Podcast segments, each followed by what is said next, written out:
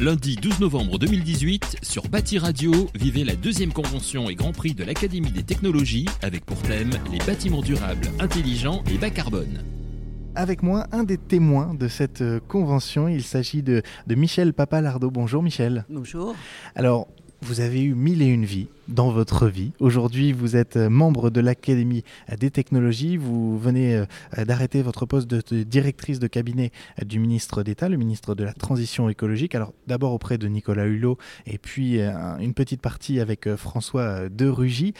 quel était votre rôle ce soir et en quoi c'était important pour vous d'être ici ce soir? euh, mon rôle ce soir, c'était d'être témoin, euh, comme plusieurs autres euh, personnes, parce qu'effectivement, au, au cours de ma longue vie, là, comme vous le dites, je suis pourtant pas quand même si vieille que ça. Ah, c'est pas en termes d'âge, c'est en termes d'expérience. Ah oui, mais l'expérience, elle vient bien avec l'âge quand même, faut pas faut pas hésiter. J'ai aussi été présidente de l'ADEME, par exemple, et, et les sujets de l'économie d'énergie, c'est un, un, sujet particulièrement important aujourd'hui, parce que derrière l'énergie, il y a les émissions de gaz à effet de serre, et donc il y a le climat.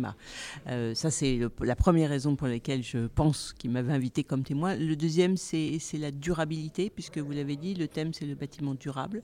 Et, la durabilité, c'est au-delà de l'environnement, et c'est un sujet sur lequel j'ai aussi beaucoup travaillé en tant que commissaire général au développement durable. Euh, et la première question qu'on m'a posée, et, et j'y reviens parce que je pense que c'est vraiment important de l'avoir en tête, c'est qu'un bâtiment durable, c'est bien entendu un bâtiment qui réduit son impact sur l'environnement. Il peut le faire en matière d'énergie, mais pas seulement. Il peut le faire aussi parce qu'on va économiser la ressource en faisant du, euh, par exemple, du recyclage de, de, de, matériaux. Il peut le faire aussi en termes de biodiversité. On l'oublie souvent, par exemple en, en évitant l'artificialisation mhm. de trop de sol ou en végétalisant les, les toits, etc., etc. Donc ça, c'est la partie impact sur l'environnement. Quand on dit durable, en général, on a bien ça là en tête. Mais il faut aussi que ce bâtiment, il soit agréable à vivre. Il faut qu'il apporte une qualité de vie euh, non seulement satisfaisante, mais optimale, pour que les gens aient envie de ce bâtiment durable et qu'ils aient envie d'y vivre. Alors ça veut dire qu'il faut que l'air intérieur soit de bonne qualité, ça veut dire qu'il ne faut pas qu'il y ait de moisissures parce qu'on a fait une bouteille thermos, ça c'est en général ce qu'on dit quand on parle de nos bâtiments euh, à économie positive, à, faible consommation d'énergie. Donc tout ça c'est des sujets auxquels on sait répondre, mais il faut y être attentif. Il ne faut pas qu'on entende de bruit, il faut que l'acoustique soit bonne, etc. etc. Donc la qualité de vie dans le bâtiment, c'est aussi une dimension importante de ce bâtiment durable. Et puis la troisième, euh, la troisième dimension, ben, c'est toujours la même en matière de durabilité, c'est qu'il faut que ce soit abordable. Il faut qu'on puisse se l'offrir, parce que si vous faites euh, un truc euh, génial, mais vous ne pouvez pas le vendre parce que c'est trop cher, ça n'ira pas non plus. Donc il faut arriver à généraliser suffisamment les techniques qui vont permettre de faire ce bâtiment durable pour qu'il soit accessible à tous, qu'on puisse facilement le construire et qu'on puisse facilement se l'acheter. Alors j'ai l'impression que depuis quelques années, on remet euh, l'habitant et l'usager au centre de cette transition écologique. Avant, on parlait beaucoup de la planète, on parlait de l'avenir de la planète, mais sans mettre la santé et le confort de l'habitant au cœur de cette transition énergétique. Alors que là, j'ai l'impression que le discours change petit à petit.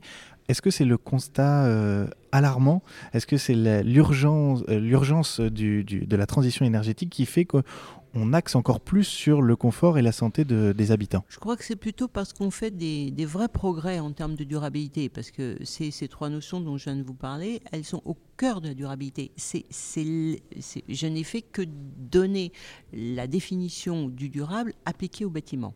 Euh, ça a toujours été ça. Le problème, c'est qu'effectivement, entre les effets de mode, euh, euh, les effets politiques, le, la simplification qu'on a tendance à faire toujours euh, dans un premier temps de tous les sujets, on a mis devant uniquement la dimension environnementale, parce que c'était certainement celle qui était la plus faible, hein, la dimension sociale et la dimension économique, tout le monde l'avait en tête. Donc on insistait beaucoup sur la partie environnement et on la mettait contre les deux autres. Alors que ça n'a jamais été ça. Le développement durable, c'est bien l'intégration des trois. C'est pour ça que c'est beau, c'est aussi pour ça que c'est très très compliqué à mmh. faire. Mais c'est bien ça, et, si on oublie euh, l'humain et, et l'économique euh, dans une démarche, dans une construction, soit dans le bâtiment, dans les transports ou dans ce qu'on veut, forcément, on va pas y arriver, on va se planter. Voilà. Et donc, il faut vraiment mettre les trois ensemble et trouver des solutions qui soient harmonieuses sur les trois dimensions.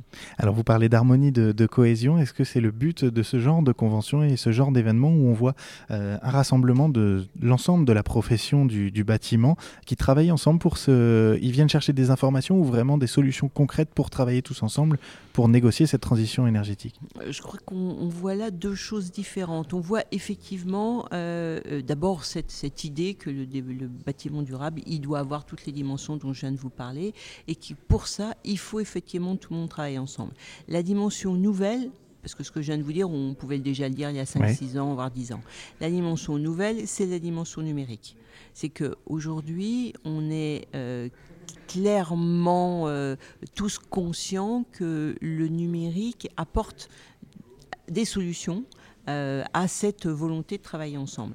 Euh, apporte des solutions à travers euh, le BIM, c'est-à-dire la manière de construire, de mettre ensemble tous les acteurs qui vont construire un bâtiment pour qu'ils ils le construisent non seulement en réalité, mais aussi en termes de base de données communes, en fait, et que donc on puisse en tirer plein d'informations, quel que soit le corps du bâtiment qui est concerné.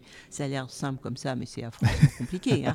C'est très technique, mais, mais c'est quand même ça euh, qu'on est en train de faire avec le numérique. Mais le numérique, c'est aussi utile parce, pour, par exemple, euh, faire en sorte de, euh, d'économiser l'énergie avec des capteurs qui vont vous permettre d'allumer et d'éteindre la lumière uniquement quand vous en avez besoin, de régler la quantité d'électricité dont vous avez besoin, de chauffer votre maison aussi en fonction de, de, la, de, la, de la température intérieure, extérieure, de l'heure, de la nuit, etc.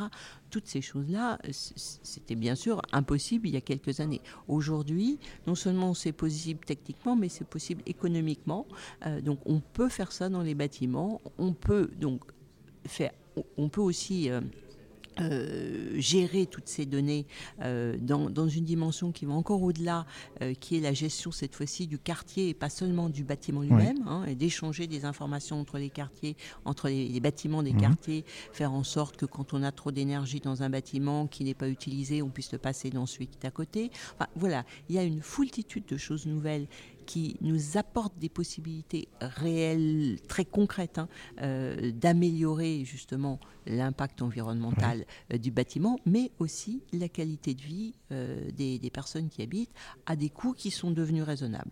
Donc cette nouvelle dimension, c'est bien pour ça que ce, colloque s'appelle bâtiment durable, virgule, intelligent. et bas carbone. Ça ne veut pas dire que c'est le bâtiment durable et intelligent et bas carbone. Non, c'est que le bâtiment durable aujourd'hui il est forcément intelligent et bas carbone.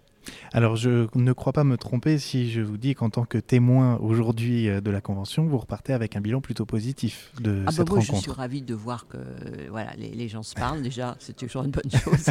c'est vrai. Ensuite, ils ont l'air même de se comprendre. C'est encore mieux. Euh, on voit bien que chacun apporte euh, sa brique. Chacun montre que dans son domaine, il a pu intégrer à la fois la dimension de la durabilité, c'est-à-dire que tout le monde maintenant se de la préoccupation environnementale, notamment de la préoccupation climat parce que c'est l'urgence, mais euh, chacun explique aussi comment il intègre le numérique pour aller dans ce sens-là.